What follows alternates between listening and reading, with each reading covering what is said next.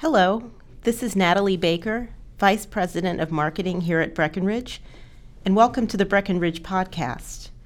Today, I'm joined by two senior members of Breckinridge's investment team to discuss the Tax Cuts and Jobs Act released last week from the House. Adam Stern, co head of research, will lay out some of the key provisions of the Act and highlight some of the supply, demand, and credit impacts, while Matt Buscone, co head of portfolio management, will discuss the trading and market implications. So, Adam, let's start with you. So, what was in the bill that is meaningful to muni investors? So, uh, I mean, the bill's long. There's a lot of pieces in there, um, over 400 pages, but certainly there's you know four or five items that that we think are important to think about for uh, muni investors going forward. I think the key thing to uh, start off with is just to remind everyone uh, all the changes would be prospective, so they don't affect uh, tax exempt interest that's out there in the market there or outstanding bonds. It would be all these provisions would affect bonds issued after December 31st of, uh, of this year, 2017. But what are some of the key provisions we're, we're thinking about? Well, first is um, the elimination of uh, tax exemption to uh, private activity bonds that would uh, beginning beginning next year. A private activity bond uh, has a fairly technical definition for the tax code, so it's anything where uh, 10% of the proceeds are used in a private business use, and 10% of the principal interest payments are secured by property used in a private business.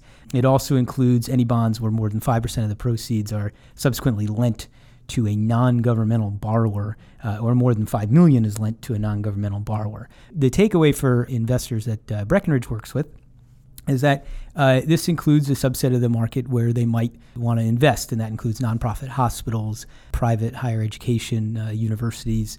It also includes some uh, water revenue bonds uh, sometimes, airports, redevelopment deals. Um, it's really a, a, reasonably large portion of the market. Another area that the that the bill tackles, which is definitely um, important to be aware of, is the tax exemption for advance refundings. So starting next year, issuers couldn't refinance bonds uh, before their call date. The typical call date's 10 years in the muni market, uh, unless they want to do with taxable bonds. So that's going to uh, reduce the size of the market a bit. The bill uh, also uh, eliminates uh, the state and local tax deduction, which is which is a big deal, with the exception of up to ten thousand dollars in local property tax that can be uh, deducted. And then it makes some rate changes, uh, of course. So uh, it cuts the corporate income tax rate to 20%, uh, uh, and it keeps the top personal income tax rate at 39.6%. Uh, but it moves up where that rate starts. So it, it used to start at about 480,000 for a married couple. It now starts at, at 1 million, or it would start at 1 million under this proposal. Okay, so you've talked about quite a few changes here.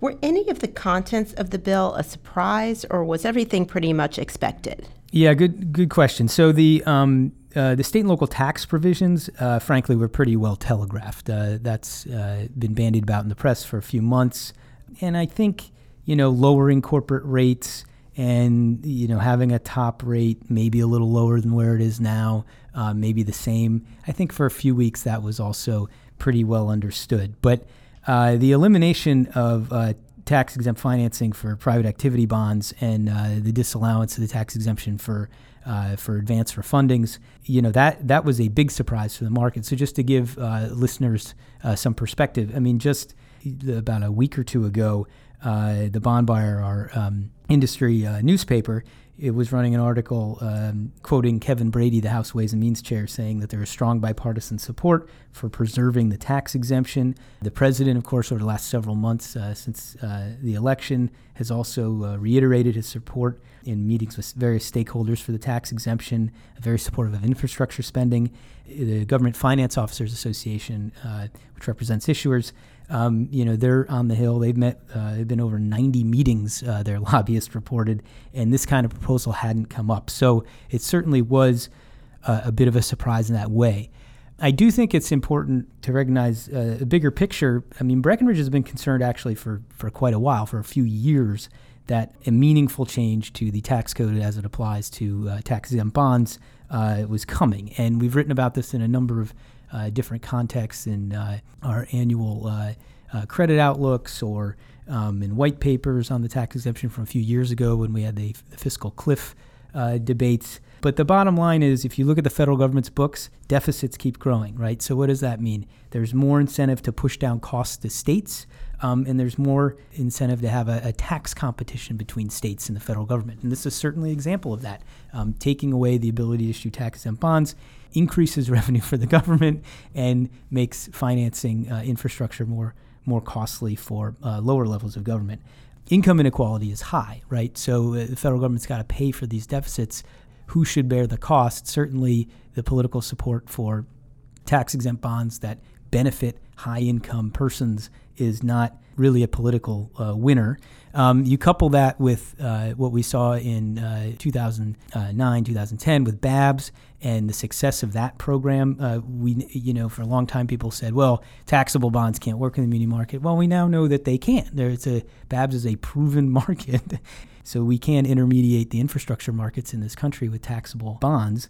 And then I think the other thing to think about is there's you know there's a large pool of private capital out there that is interested in uh, investing in infrastructure. You see this with the uptick in discussions about uh, P3s, public-private partnerships.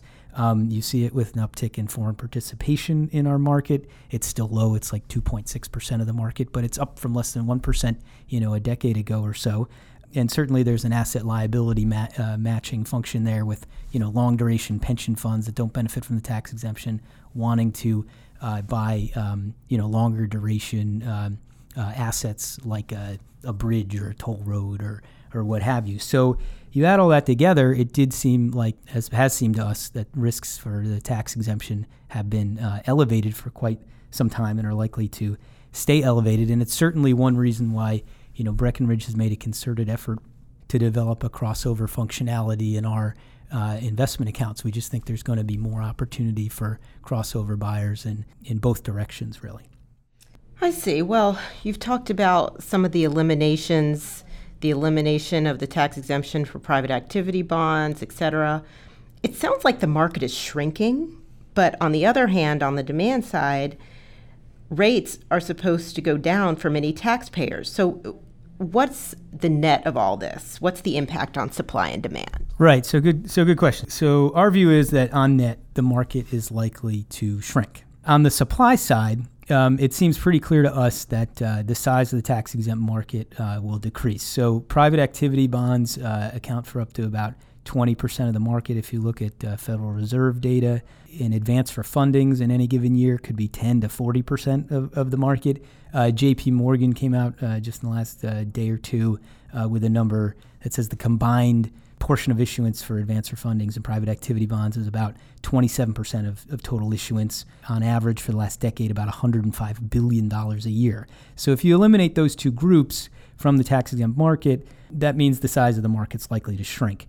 Uh, that should place downward pressure on tax exempt yields, uh, and all things being equal, uh, lower ratios.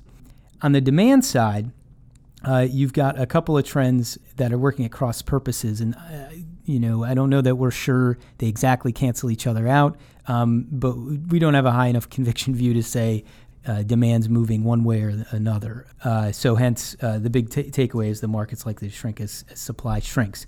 But just some detail on on that demand. On the one hand, you're going to have uh, you'd have lower corporate rates um, with this proposal for a 20% corporate rate, and that could have some impact on demand from banks and insurance companies. Uh, I, notably, bank demand.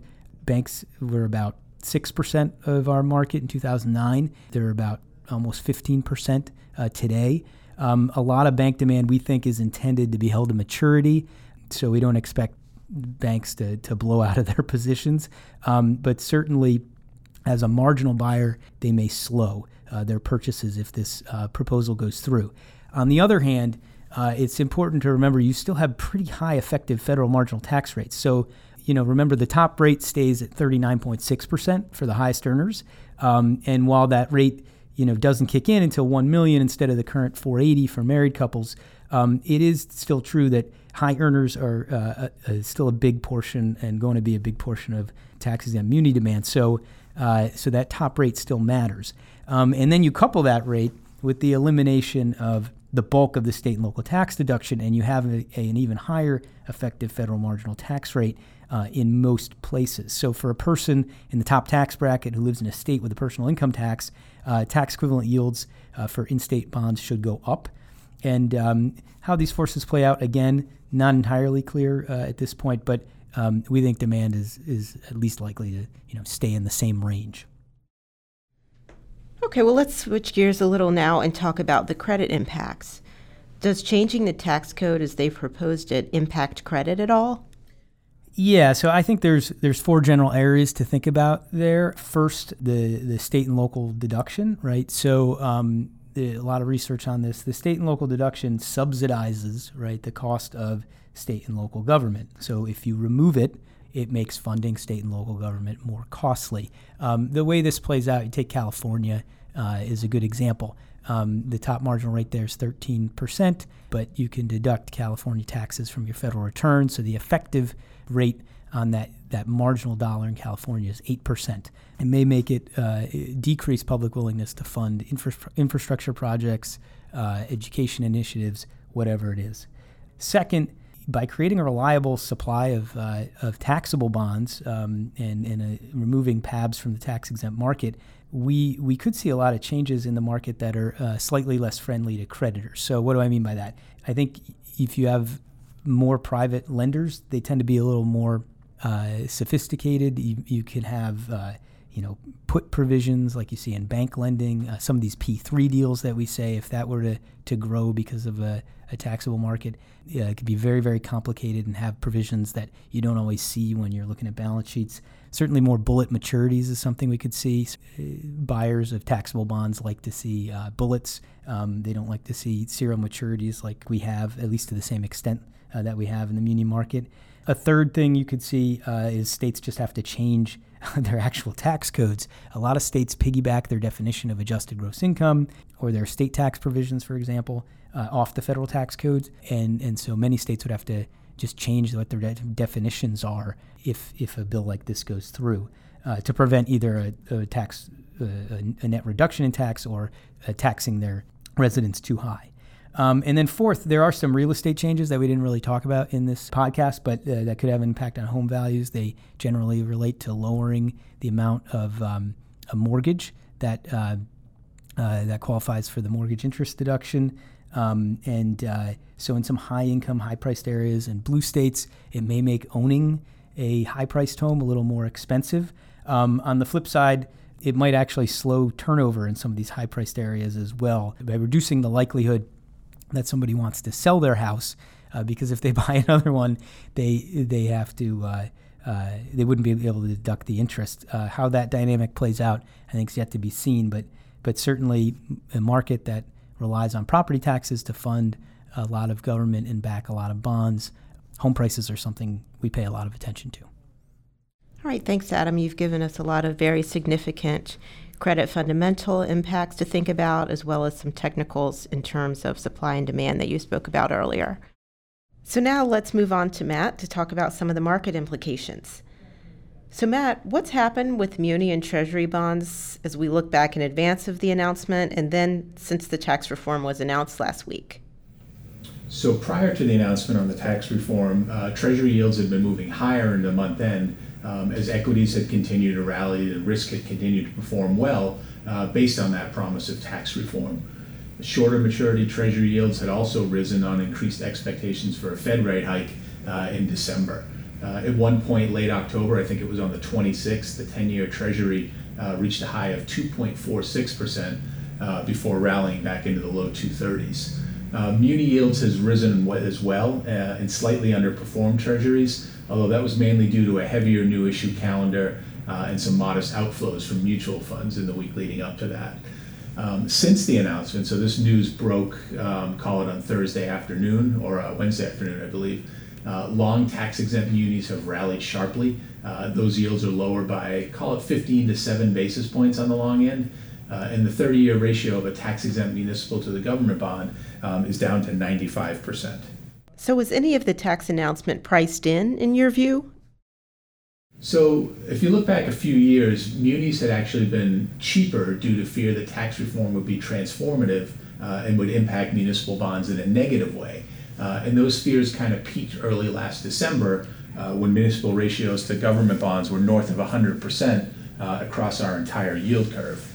Now, as you go through this year, municipal ratios to treasuries have moved substantially lower uh, as the market had really priced out the possibility uh, of any tax reform that was going to be very negative uh, for municipal bonds. Um, as the bill got closer, uh, as Adam had mentioned, the market was expecting the elimination of the SALT deduction and a lowering of the corporate tax rate, but neither of those were really expected to have an outsized impact on the market. What wasn't expected or priced in uh, was the elimination of PABs uh, or the advanced refunding provision, uh, and we've seen that impact the market, particularly on the long end, in a positive way.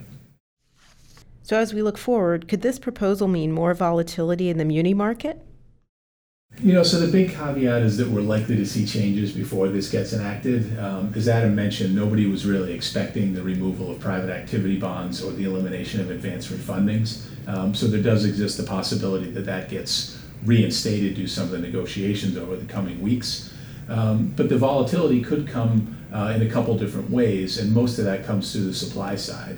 Uh, we may see an uptick of issuance for the remainder of this year um, is issuer to look to capture savings via refundings before they go away, or we may see a rash of issuers come uh, in the private activity market from hospital, healthcare, or higher ed uh, as they look to access the muni market before that window closes. So you may see a burst of supply in the short term that may cheapen up the market, but if the bill does pass in this form, we're likely to see a material impact on lower new issue supply in 2018, which would likely be a positive for tax exempt muni performance.